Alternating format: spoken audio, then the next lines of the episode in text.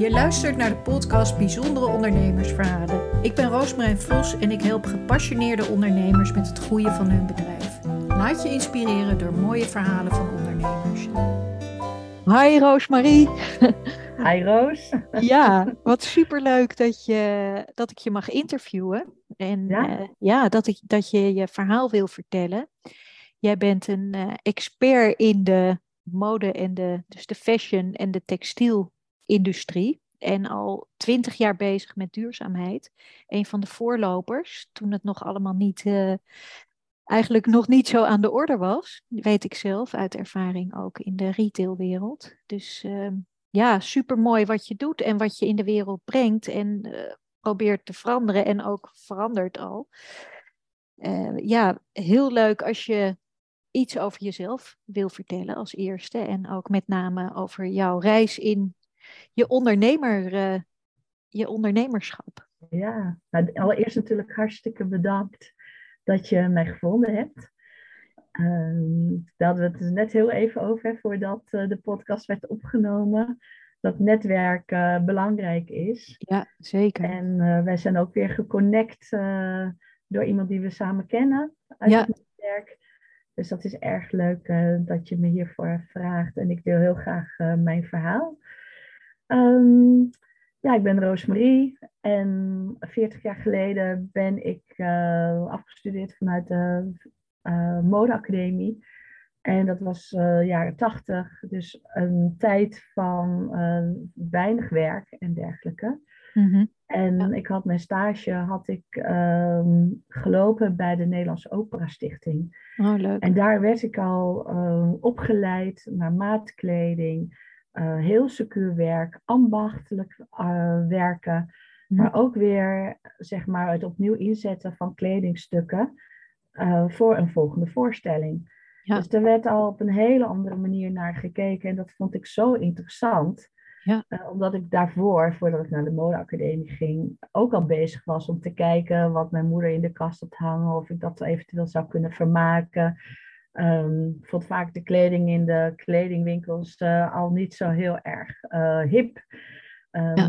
Dus ja, ik, ik, wilde gewoon mijn eigen stijl, het unieke aan een persoon is natuurlijk hoe of die ook er uniek uh, uitziet. En dat, ja. ja. volgens mij kon je dat alleen maar doen door zelf iets te maken, maar moest het niet zo zelfgemaakt eruit zien. Ja, dus dat is altijd dan, lastig. Uh, ja, nou ja, goed, dus vandaar dat ik ook naar de modeacademie ben gegaan, omdat ik dat ook graag goed ja. wilde leren. En door de stages ja, kreeg ik natuurlijk ook heel veel inzichten.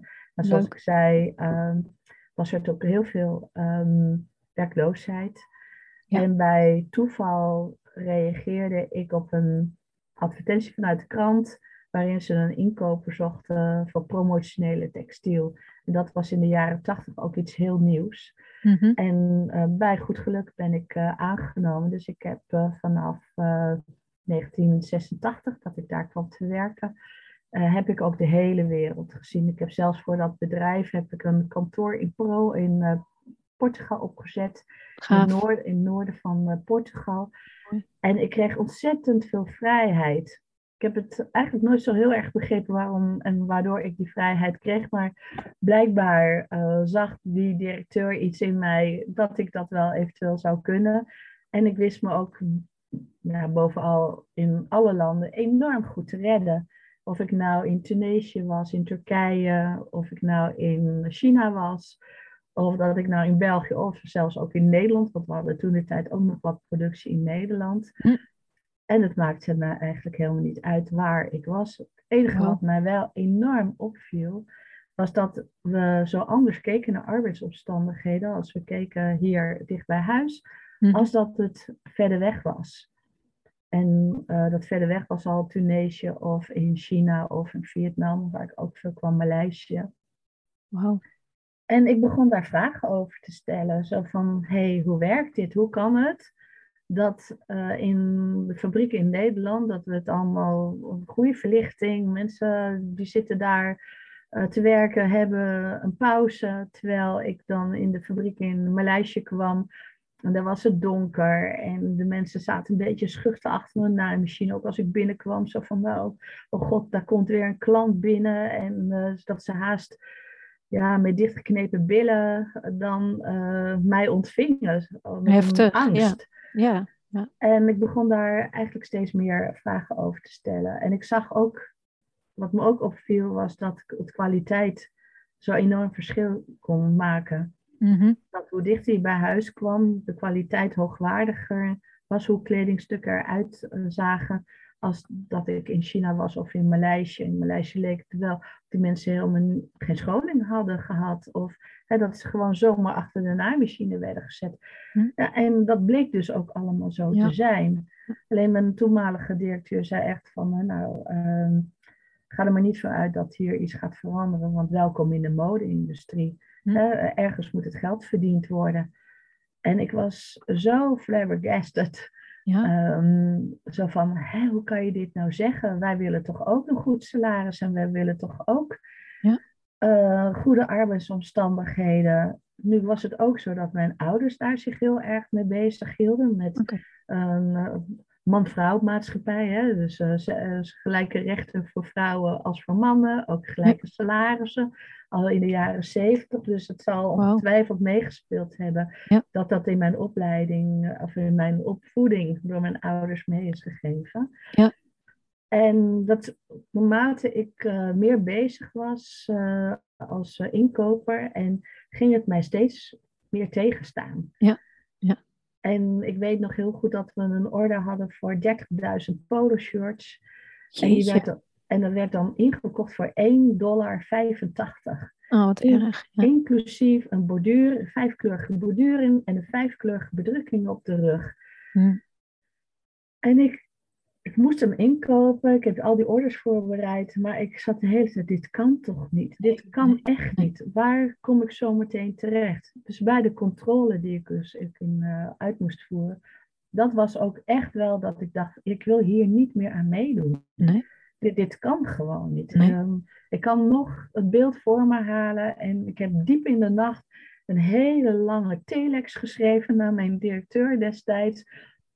Van weet je wel waar jij de orde Ja. hebt neergelegd? Want ik wist dat de orde vanuit zeg maar een trade mission vanuit Indonesië, allemaal mensen die naar Rotterdam waren gekomen en daar ter plekke op de beurs is die order Ja, tot stand ja, zo gaat het, hè? Ja. ja, en ik dacht, ja, je, je moet toch eerst weten waar jouw productie komt, eh, met wie je zaken doet. Dat wil je toch allemaal weten.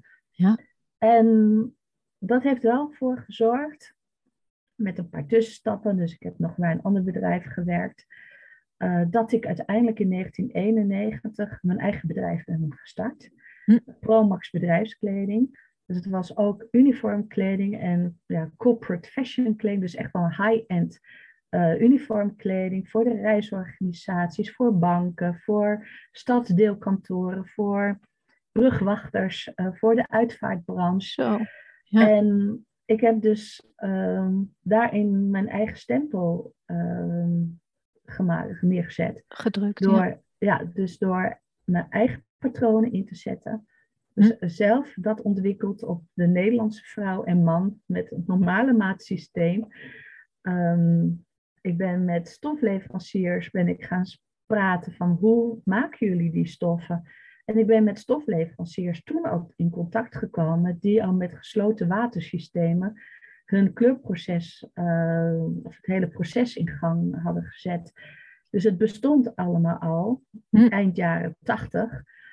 En ik ben ook met een atelier in contact gekomen in dat, eh, in dat moment, wat muziekkorpskleding maakte. Oh, wat leuk. En dat werd steeds minder. Dus ik vroeg of zij open stonden, of zij eventueel voor uniformkleding, voor de high-end.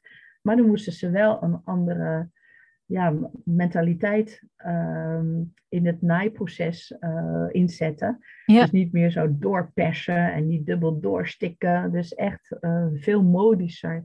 Hm. Nou, dat wilden ze wel. Dus ik ben met heel veel Ja. mensen, ben ik ook uit, de, uit het atelier, ben ik samen gaan zitten.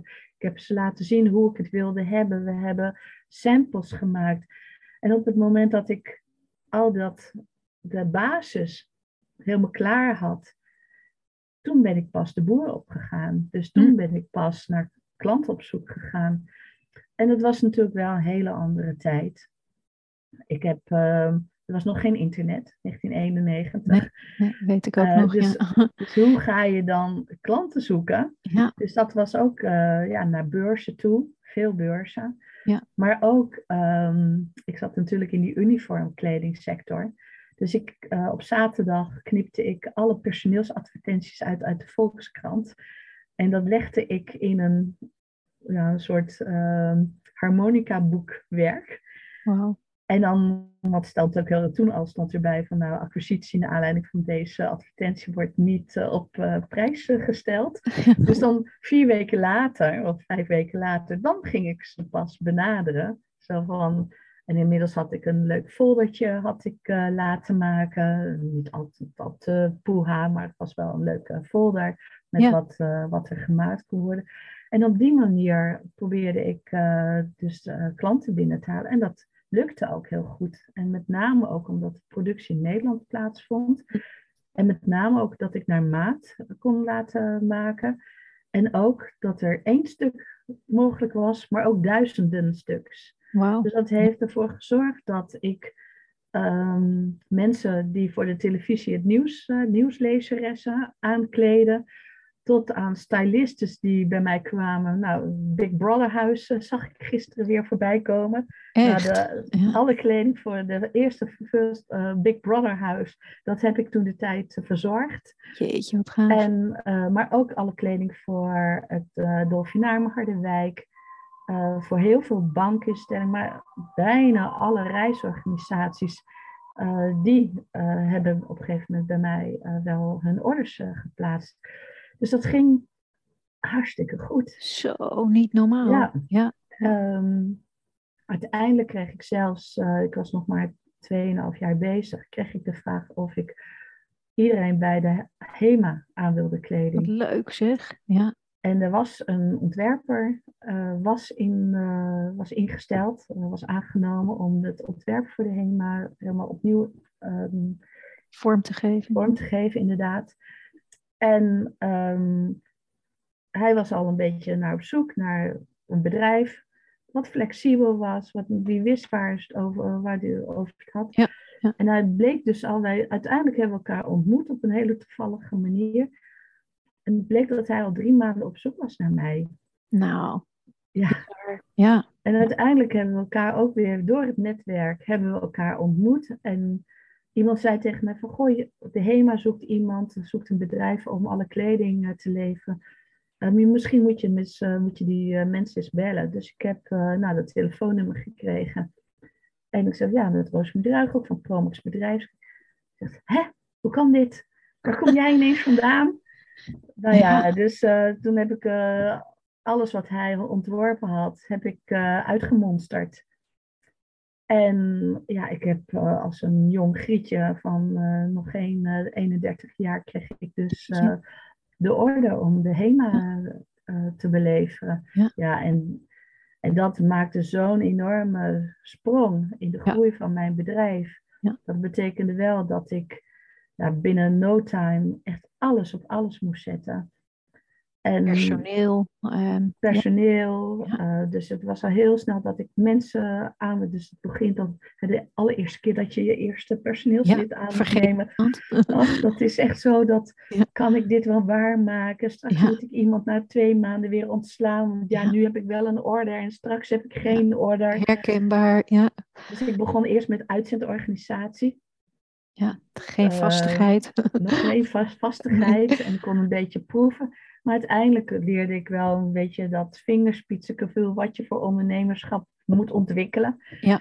Leerde ik ook wel. En uh, ja, zaten we uiteindelijk zaten we ja, in toptijden zaten we met uh, acht tot tien mensen um, in Amsterdam. En ja. in toptijden zaten we ongeveer met 65 mensen in het atelier. Jeetje. En dat atelier was in?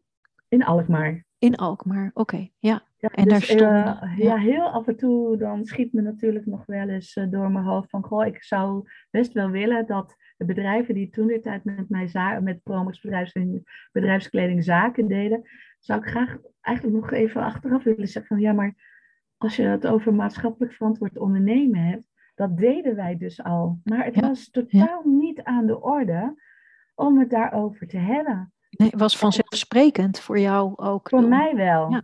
Ja. Omdat ik gezien heb um, dat het naar het Verre Oosten reizen, de kwetsbaarheid daarin, als er een orde verkeerd gaat, hoe vaak bedrijven ook iets binnenkrijgen wat niet goed gaat, wat dan in jouw uh, magazijn ligt te liggen. Met waarschijnlijk bedrukkingen, datums en dergelijke erop. En dat wil je gewoon niet. Dus ik had een heel netwerk had ik opgebouwd van lokale uh, leveranciers, die, met wie ik samenwerk, uh, werkte. En ook heel close, dus ook ging het goed, bleef ik gewoon ook bij die. Ja, heel trouw. Ja. Heel trouw. En, duurzaam, ook daarin duurzaam, lange relaties en uh, ja, ja, met elkaar helpen. Ja, uiteindelijk voelde ik al een beetje de crisis aankomen. In 2009 zeggen we de bankencrisis, maar ik voelde hem al eerder. Wij waren al bezig om collecties die nog niet afgeschreven konden worden, om die opnieuw in te zetten, om die te vermaken. Uh, heel duurzaam natuurlijk. Ja, ja. Een bedrijf, ja, die wil natuurlijk ook nieuwe orders binnenhalen. Ja. En uh, in die tijd was het wel een beetje een wildgroei van bedrijfskledingbedrijven, die dan ook voor één stuk uit het Verre Oosten konden leveren. Hm. Uh, wat daarvan de consequenties was, uh, dat maakt het ook niet uit. De prijs werd steeds belangrijker. We waren ook niet de goedkoopste. Maar we hebben wel ook meegemaakt dat bedrijven ook weer terugkwamen, omdat ze wel ingestapt waren met zo'n snelle jongen of uh, snel bedrijf en uiteindelijk weer terugkwamen. Maar je merkt ook, dus in 2000, eind 2000, begin 2001 heb ik mijn bedrijf verkocht. Er waren privé een aantal zaken aan de gang. Plus mijn hm. bedrijf werd zo ontzettend groot. Inmiddels was ik een alleenstaande vrouw, uh, moeder. Mm Waardoor ook ik uh, de kredietwaardigheid, uh, de bank. Ja. Ze begonnen allemaal ineens. En ze begonnen al die bankencrisis te voelen. Dus ze begonnen de touwtjes al strak te trekken. Te, aan te trekken. En dat heeft mij best wel ook tot nadenken gebracht. Zo van ja, als dit het is en ik kan niet groeien. Ja. Of ik kan dit niet verder uitbrengen, uitrollen ja. zoals ik dat zie dan weet ik niet of ik hier nog heel erg gelukkig van uh, word. En daarnaast ook privé wat er dan uh, gebeurde. Dus je gaat er ook al nadenken. En ja, via, via ook weer via, toen heb ik dus uh, contacten gelegd met een grotere partij. En die heeft toen het, mijn bedrijf overgenomen. Hm. En dat betekende wel dat het kantoor in Amsterdam dichtging. Inmiddels had ik ook de verantwoordelijkheid genomen dat ik in ieder geval voor gezorgd heb dat de mensen in Amsterdam allemaal een nieuwe baan hebben gekregen. Jeetje, ja. Dus een sterke verantwoordelijkheidsgevoel voor je eigen bedrijf, voor je eigen mensen, voor alles om je heen. Dus ik heb ook de leverancierstijden um, op de hoogte gesteld. Ja. Niet iedereen was daar even eh, blij mee. Maar ik merk ook als we het ook hebben van hè, hoe ga je nou het ondernemerschap aan? En zeker ook als het nieuw is voor je merk ik dat het op de lange termijn ook enorm helpt, mij geholpen heeft. Want ik kan nog steeds met iedereen die ik weer daarna heb ontmoet in een nieuwe situatie, als zijnde een adviseur in duurzame textiel en mode. Daarmee heb ik allemaal weer contact gezocht. Ja. En die mensen zijn weer met mij. Ja, uh, vertrouwen. ja, dat je juist in zo'n crisis. Ja. Uh, ook dat vertrouwen weet te behouden. Dat is zo diepgaand. Dat is echt uh, op langere termijn natuurlijk nog veel meer eigenlijk. Nou, je ziet dus inderdaad dat vaak opbouw is één. Hè? De, wereld staat open. Iedereen staat met open armen. Kom praten. Laten we even koffie drinken. Kijken wat we voor elkaar doen. Maar op het moment dat je gaat vertellen van... Ik ga mijn bedrijf verkopen. Ik trek me daaruit terug. Dan ineens worden mensen bang hey, krijg ik mijn geld nog wel? Ja, je krijgt je geld. hey, uh, krijg ik mijn levering nog wel? Ja, je krijgt je levering. En daar heb ik allemaal aan voldaan. Ja. Op, tot op het moment dat het overgezet werd naar het nieuwe bedrijf. En dat wil ik ook wel echt meegeven aan ondernemers. Dan ook al is er een periode dat het minder gaat, neem je mensen met wie jij zaken doet, of met wie jij je partnerships, noem ik het liever, ja, en wie jij hè, je relatie aan bent gegaan, neem ze mee in de situatie waarin jij zit. Want dat zal je ook op termijn alleen maar helpen om ook weer of door te starten, of door te gaan, of weer met iets nieuws te komen. En dat mensen daarin jou toch weer gaan vertrouwen. Ja, Jeetje, is superkrachtig verhaal. En uh, er komt nog meer, maar heel eventjes hierop terugkomen. Dat jij zo eigenlijk, klinkt het, zonder angsten alles bent aangegaan. Dus echt dat reizen voor, voor de directeur, voor je werkgevers, voor jezelf begonnen. En uh, met personeelsadvertenties uit de Volkskrant een, een waaier hebt gemaakt. En die ja, gewoon daar ook slim in gedacht. Van ja, hoe, hoe kom ik aan mijn klanten en waar vind ik die? Je bent wel eerst gaan bouwen aan je bedrijf voordat je je klanten had. Dat vind ik ook heel bijzonder, want dat is ook best wel spannend. Maar je was kennelijk zo overtuigd. Hier is markt voor en ik wil dit veranderen. Ik wil hier iets in betekenen. En um, ja, je hebt het verkocht en ook met opgeheven hoofd. Niet van, oh, ik, ik schaam me hiervoor, want dat is natuurlijk toch ook een heel moeilijk proces. Ben ik zelf ook doorheen gegaan met stoppen. En mij is het niet gelukt om het te verkopen midden in de coronatijd. Maar ja, toch met opgeheven hoofd heel uh, mooi achtergelaten. En ook voor je personeel gezorgd. Echt super voorbeeld en inspiratie. Uh, maar dat is niet zonder angst gegaan, hè? want daar staan, komen enorm veel emoties bij, boosheid. Ook als je een gesprek aangaat met een leverancier van hé, hey, ik ben hiermee bezig. En uh, dat er dan gelijk een deurwaarde op je stoep staat. En dat je dan toch weer moet bellen van hé, hey, ik ben zo open en eerlijk naar je. Waarom, waarom doe je dit nu? Want dat belemmert en dat stopt alleen maar. En, en dan kunnen we niet wat we willen, kan dan gebeuren. Ja. En dat het dan toch nog door zo'n persoonlijk gesprek herzien wordt. Van oké, dit is geen goede stap van ons, dan trekken we dat terug. Maar, en dat is niet zonder angst, want mijn hart stond ook vaak in mijn keel. En ook op het moment dat ik iemand moest bellen, dan moest ik ook even heel diep ja. ademhalen. Maar ik wist wel dat ik het moest doen. Ja, je moest. ja. Ik denk wel dat er iets in mij zit, ik denk dat je dat wel nu goed ziet, dat ik uh, over mezelf heen kan stappen. Ja. Het gaat niet om mij, nee. maar het gaat om het doel waar jij naartoe wilt. Ja, je missie. En ja, de, de missie, uh, goed met je mensen. En um, ja, het klinkt heel vroom, maar ik denk toch altijd dat uh, op het moment dat jij de mensen omgaat zoals je dat wilt, dat dat ook met jou gebeurt. ik kan ook een fout maken of dan help ik ook dat mensen mij bellen en zeggen van, goh, ik zie dat je dit nu doet. Ja. Ehm, ik wil er even met je over praten, want ik denk dat het beter is om het zo en zo te doen. Ah, oké, een ander inzicht. Want op het moment dat je eigenaar bent, dat heb ik natuurlijk ook meegemaakt met uh, Promax, dan vertrouwen er heel veel mondjes op jou. Ja. En dan wordt er uh, naar jou gekeken alsof jij het wel weet. Terwijl je als eigenaar jij het ook vaak niet weet. Nee.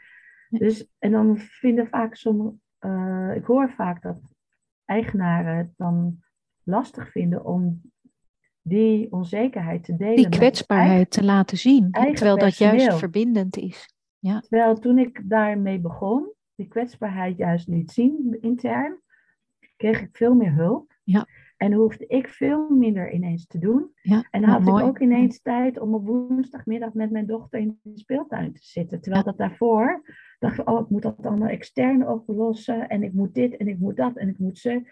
En daar ging ik eigenlijk al een beetje van onderdoor. Ja. Maar doordat ik dacht van ja, nee, dit kan zo niet. Ik moet dit opengooien. Ja. En had ik wel het geluk dat ik met meer vrouwen werkte dan met meer dan mannen. Mannen waren wel meer min.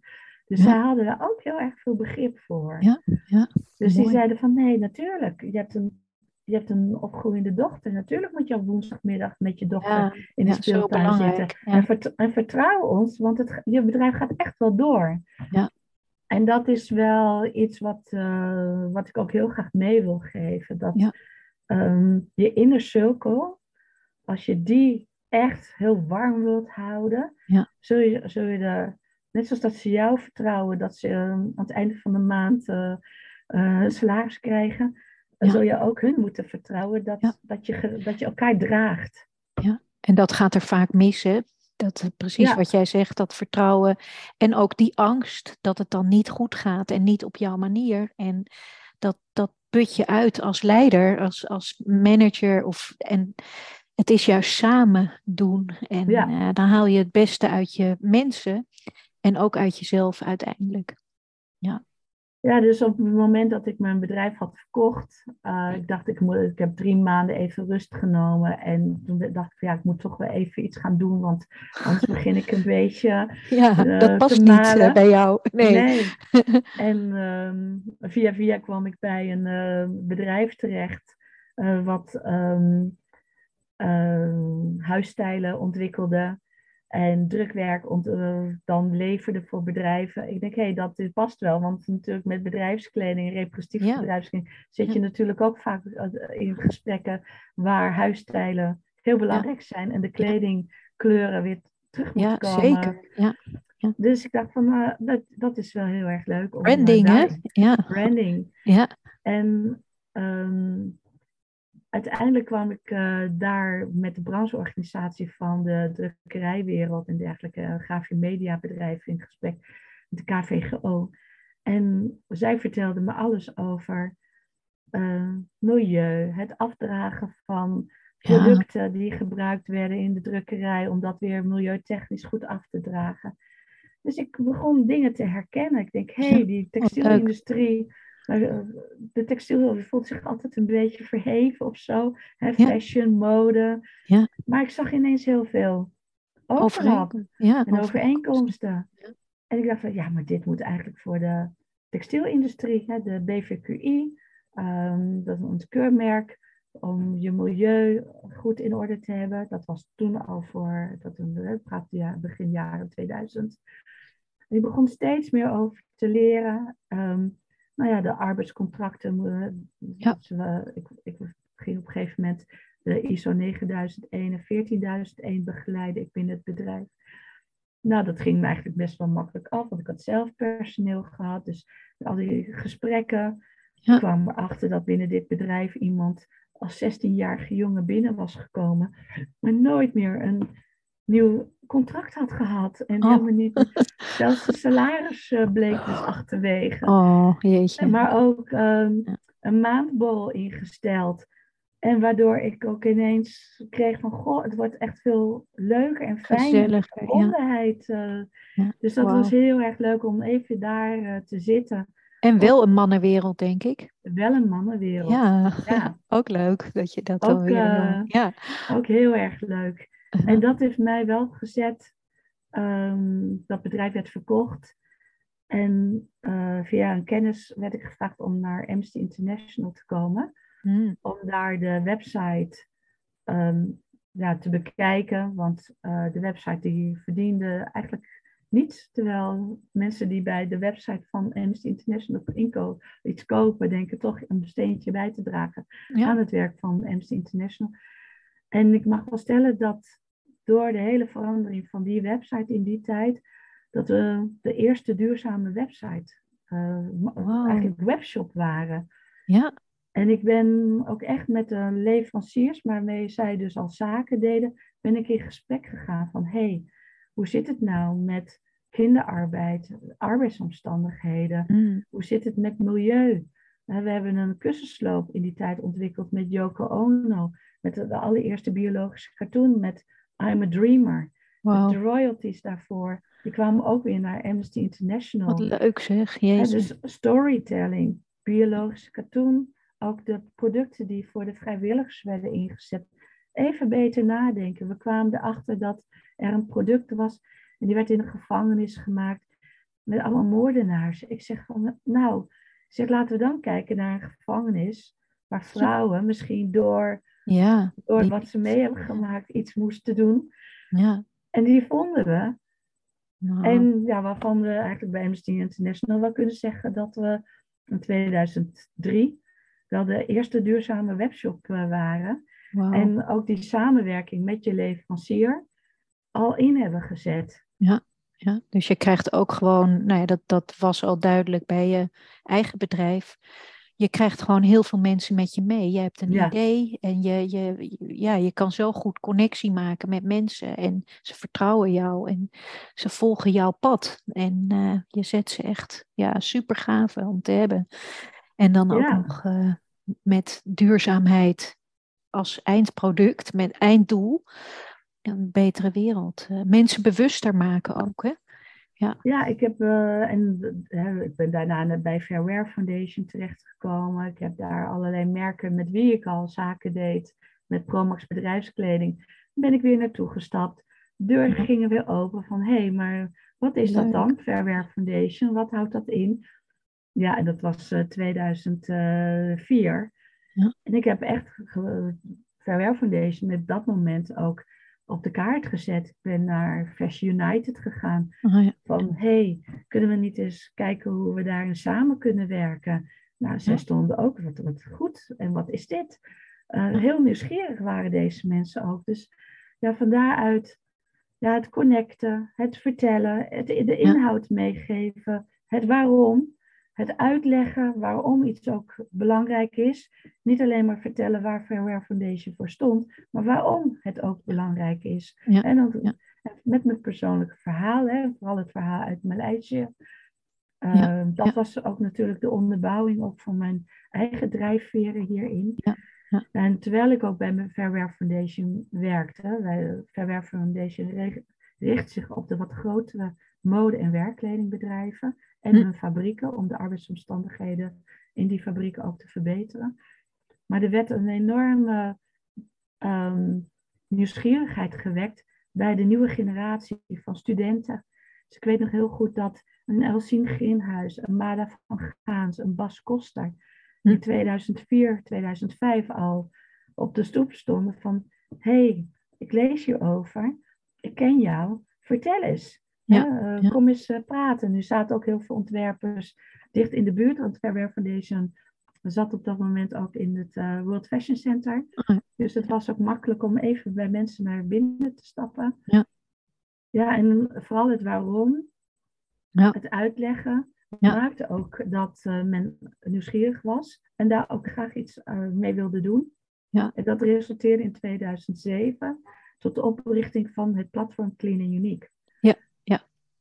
En dat heb ik met een aantal hele geïnspireerde en gedreven mensen gedaan. Maar het werd wel gedragen ook door Fairware Foundation en de board van Fairware Foundation. Zo van, als jij denkt dat dit goed is en als we daardoor ook de mode-industrie meekregen. Ja. Dat was wel belangrijk, want de werkkleding en de uniformwereld die was al wel overtuigd. Die was ook wel al snel eh, member van Fairware Foundation. Maar de mode-industrie wilde nog niet. Ik ja, ik zeg, als je dan een aantal iconen uit de mode-industrie het verhaal laat vertellen, dus jouw ambassador laten zijn, Ja, ja. dan denk ik dat dat enorm gaat helpen. Ja. En Clean Unique heeft daar wel een enorme bijdrage aan geleverd. Ja, en dat is er dus- nog steeds, dat platform. Ja, nu dus eh, Ja. 16 jaar al. Ja, wauw. En wat, eh, wat is jouw rol daar nu in? Die is van jou? Ja, dat Dat- heeft wel fases ook gekend. Dus je merkt ook dat ook in deze hele transitie van lineaire eh, economie naar een circulaire economie, de transparantie, die hele transitie waar we nu in zitten, dat je daar ook in mee moet bewegen. Dus je moet zelf ook wel heel flexibel zijn. Dus de eerste jaren tot 2012 zijn we ook een stichting geweest. Hm. In 2012 is die stichting opgehouden. En toen zijn we eh, zelfstandig verder gegaan. Niet meer met een board. Bleek toch allemaal wat te stroef te Ja. zijn om die beweging die het zo nodig heeft, Soepel om te dat houden. Ja. soepel te houden. Ja. En eh, in eerste instantie eh, zaten, zaten er ook helemaal geen ontwerpers en merken meer te wachten. En het was een beetje ingekelderd, dat hele duurzaamheids... Uh, hè, we hadden natuurlijk die bankencrisis gehad. We moesten allemaal knetterhard werken om weer boven water te komen. Maar ik merkte zo rond 2017... Ehm, ik heb toen een heel mooi tien jaar Clean Unique event gehouden in Pakhuis de Zwijger in Amsterdam. Oh ja, leuk. Daar, hebben, daar waren 400 mensen bij aanwezig. En dat was zo'n mooie avond. Hm? En die avond inspireerde mij ook weer om weer met al die mensen die ik door de jaren heen ontmoet heb. En die dit allemaal zo'n warm hart toedragen en het ook echt belangrijk vinden. Dat duurzaamheid echt ja, geïntegreerd moet zijn in een organisatie, in een bedrijf. Ja. En dat heeft mij doen, doen besluiten om Clean Unique zoals het er nu uitziet, dat weer nieuw leven. Dus januari 2018 uh, hebben we de nieuwe website gelanceerd. Dus je kunt weer lid worden van Clean Unique als merk. Oké, mooi. Uh, daar zit een lidmaatschap uh, aan vast. Daarbij krijg je zichtbaarheid, je hm. krijgt ondersteuning in het hele duurzaamheidsverhaal. Ja. Als je maar enige vraag hebt, kun je die terecht. je wordt geholpen door het netwerk. Um, door in een WhatsApp-groep zitten alle merken. En daarbij zijn we dan ook in 2019 hebben we een marketplace gelanceerd. En op die marketplace staan leveranciers met wie ik bijvoorbeeld al 20 jaar ja. zaken doe. Slim zeg, echt supergoed. Ja. Waardoor ook mensen die zoeken naar leveranciers, ja. Ja, niet achter een paywall, want daar geloof ik zelf niet in. Maar juist door de verbinding, door te connecten, door de samenwerking, collaboration instead of competition. Ja. Dus om het allemaal open te gooien, die transparantie zo belangrijk te maken. Ja. Want op het moment dat ik een goede relatie met jou opbouw, komt het dan naar mij toe. Ja. Dus ik geloof ik ook, ook dat ook leveranciers die op het platform staan op de marktplaats, die krijgen soms zulke mooie orders binnen dat ze mij benaderen. Zo van, ik wil je nou een fee uh, doneren aan Clean Unique, zodat jij je werk weer kunt doen. Ja. Want we hebben nu zo'n mooie order binnen gekregen. Ja, dus wij willen dat uh, graag ja, iets terug met doen. jou iets terug doen. En dat hoor ik steeds vaker. Zo, hè, we hebben een aantal jaren geleden Pay as you want. Nou, de filosofie erachter, ja. dat, dat heeft er enigszins mee te maken. Ja. We, hebben wel vaste fee voor de merken. En we, we gaan er ook vanuit van groot omarmt klein. Dus hoe groter en hoe meer omzet jij hebt, des te meer betaal jij ook. Ja. Dus waardoor het ook mogelijk maakt dat als jij als een eenpitter aankomt kloppen, dat het kan. Maar als jij 15 man in dienst hebt, kan het ook. Ja, en, we hebben allerlei selecteer jij, heb jij dan een, een selectie waar mensen aan moeten voldoen om op het platform te mogen, zich mogen uh, presenteren en gebruik mogen maken van alles? Nou, gebruik mogen maken van alles mag je al vanaf dag één. Ja. Maar op het moment dat je echt bij ons op de website staat, moet je natuurlijk wel een aantal fases doorheen ja. zijn gegaan. Iemand die niet duurzaam is, die, die komt niet zichtbaar op het platform. Maar iemand die zegt van ik wil die transitie aan, ik wil begeleid worden, ik wil kijken waar ik in de hele, mijn hele bedrijfsopbouw, waarin ik dus mijn stappen kan maken. Ja. Help mij daarbij, dan doen we dat. Ja.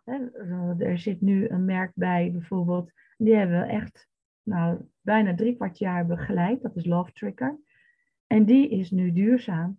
En op het moment dat ze duurzaam waren, dan komen ze ook op het platform. Oh, dus wow. die hele stappen daarvoor nemen we mee en geven gelijk zichtbaarheid. Ja, dus je helpt ze ook nog eens om duurzaam te worden. Dat is dus nog Exact. een stapje verder. En, en, dat doe ik ook niet alleen, hè, want we hebben ook experts uh, aan het platform. Mm Die zijn niet in dienst bij Clean Unique. Wij, wij werken op freelance basis en dat is ook heel transparant. We hebben een vaste prijs met iedereen afgesproken. En een percentage daarvan doneren zij aan Clean Unique, waardoor wij weer advertenties kunnen doen of een marketing iemand in kunnen zetten of onze Instagram door een professioneel bureau uit Ja. kunnen laten voeren. uh, het onderhoud van de website kunnen uitvoeren. Dus wij werken op dit moment nog steeds zonder subsidie. En daarbij werken we wel met allemaal freelancers, maar die krijgen ook, op het moment dat we de factuur binnen hebben, betalen we hem ook direct. Ja, wauw, echt super tof. We zitten, uh, ja, ik moet een beetje aan de tijd denken, helaas. Ja. Ik wil echt nog een uur doorvragen en uh, super interessant. Um, wat, wat is jouw droom? Wat, wat, wat is jouw volgende stap hier in, in, in al jouw ja, ervaring en ondernemerschap en mooie bedrijven die eh, vrijwel allemaal succesvol zijn gebleken? Wat je ook aanpakt, je gaat er 300% in en uh, je zorgt dat het een, uh, ja, een succes wordt. Wat, wat, um, what's next? ja, ja, nog meer awareness uh, creëren natuurlijk. En uh, mijn droom is dat uh, organisaties een beetje van hun eigen eiland afkomen. Mm-hmm. ik hoop daarmee ook dit jaar te gaan beginnen met een aantal organisaties om daar gezamenlijk een stichting mee op te starten. Om met elkaar ook te laten zien van hé, hey, in deze stichting zitten ook diverse organisaties die ook betrouwbaar zijn, dat er geen eendagsvliegers zijn en die echt iets te vertellen hebben. Ja. En daarbij hoop ik ook een fysieke plek. Ze hebben net zoals een broedplaats, maar dan met elkaar op ja. duurzame mode. Dus waarin je met elkaar ook meer met lokale producties, dat je elkaar beter weer kunt ontmoeten. Waarin je ook die echte connectie kunt maken. Uh, en dat hopen we eigenlijk dit jaar voor elkaar te krijgen. Ik hoop dat het lukt.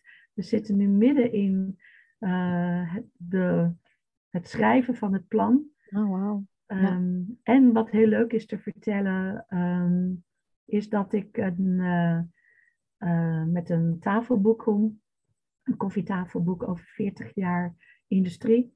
Een oh. Ode to Ethical Fashion, dat is de titel ook van uh, 10 jaar Clean and Unique. Ja. En daarin hebben we, heb ik al 15 mensen gesproken. Het interview is al afgenomen en mijn eigen um, verhaal zal daarin ook wel een rode draad of een groene draad zijn.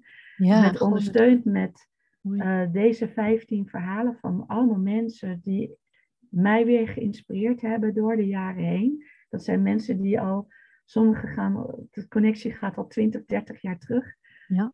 En uh, dat hoop ik dit jaar uh, te kunnen lanceren. Wow. En, um, ja, en dat moet ook echt wel een inspiratie zijn voor mensen die ook uh, met duurzaamheid bezig zijn. Ja.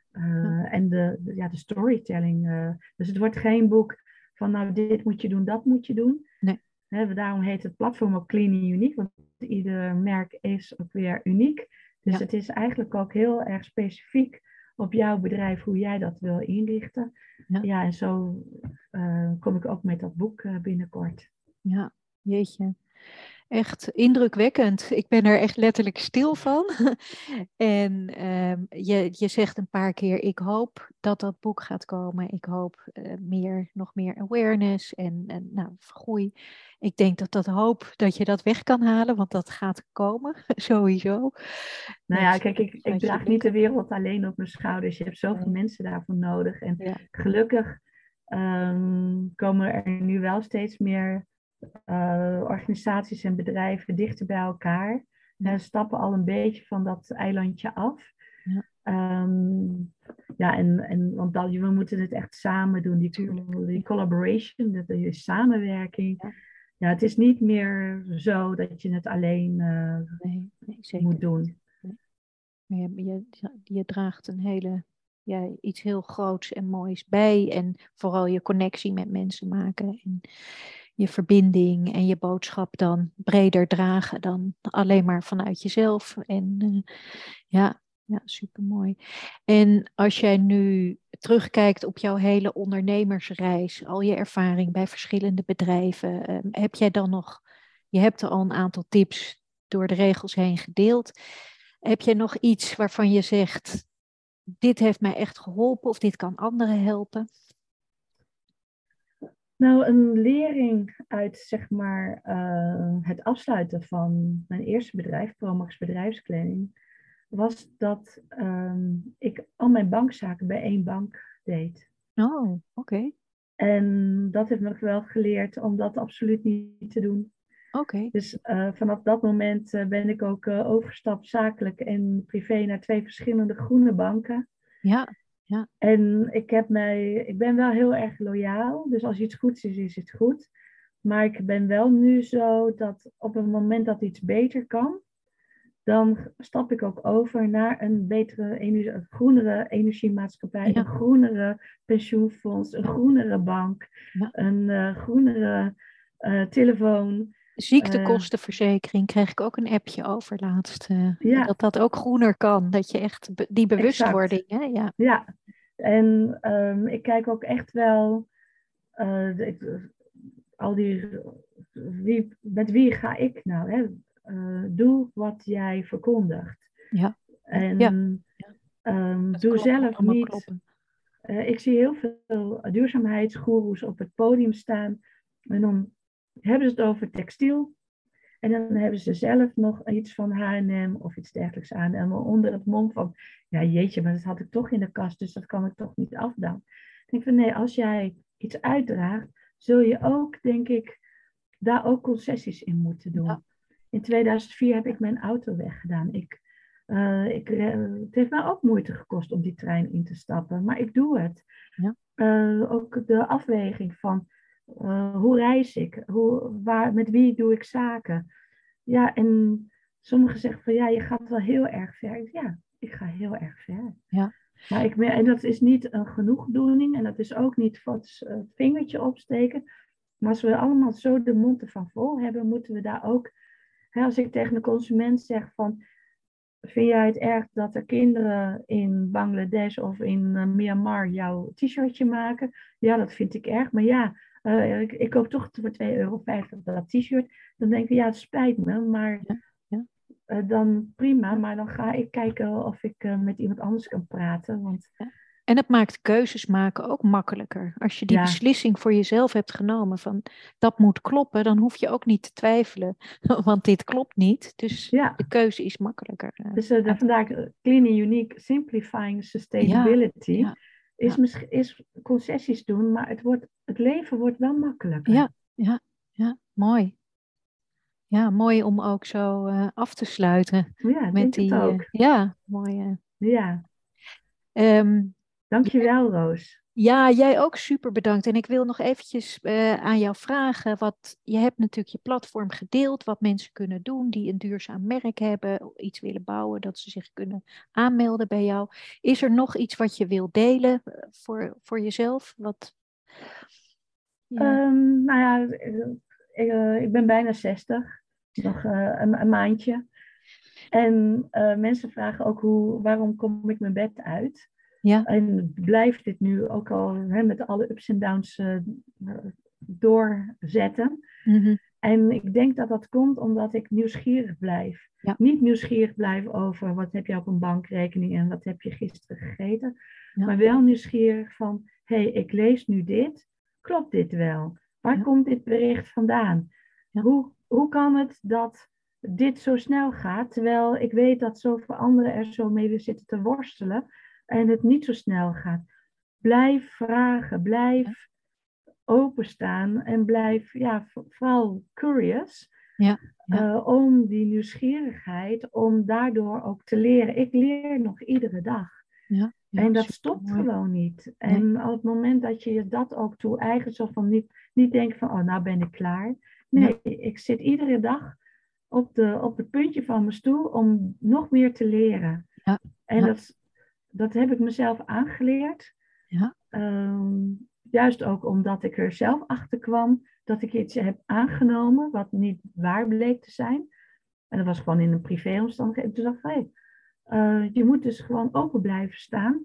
Om niet te denken van, oh, dat is, de uh, dat is een expertise. Of ja. ik heb nu al zo lang uh, dit zo en zo gedaan. Zo werkt het. Nee, ja. misschien is een andere kant ja. van de uh, en een andere manier gaat wel beter. Ja, en ik denk dat dat echt een, een eigenschap is die bij ondernemers ook hoort. Die nieuwsgierigheid, ja. kansen zien, anders naar dingen kijken. Ik hoorde ook een vriendin van mij die zei, um, ook in een podcast interview, we, zijn, we hebben een soort voorbeeldfunctie. Maar we hebben het ook een beetje van, ja, wat, een opvoedfunctie, zei ze eigenlijk. Dus dat je mensen ook een beetje aan het opvoeden bent. Dat kan ook anders. En je kan ook, uh, vond ik ook wel mooi. Uh, ja. ja, dus door voor jezelf een voorbeeld te zijn, word je ook een voorbeeld voor iemand anders. Ja.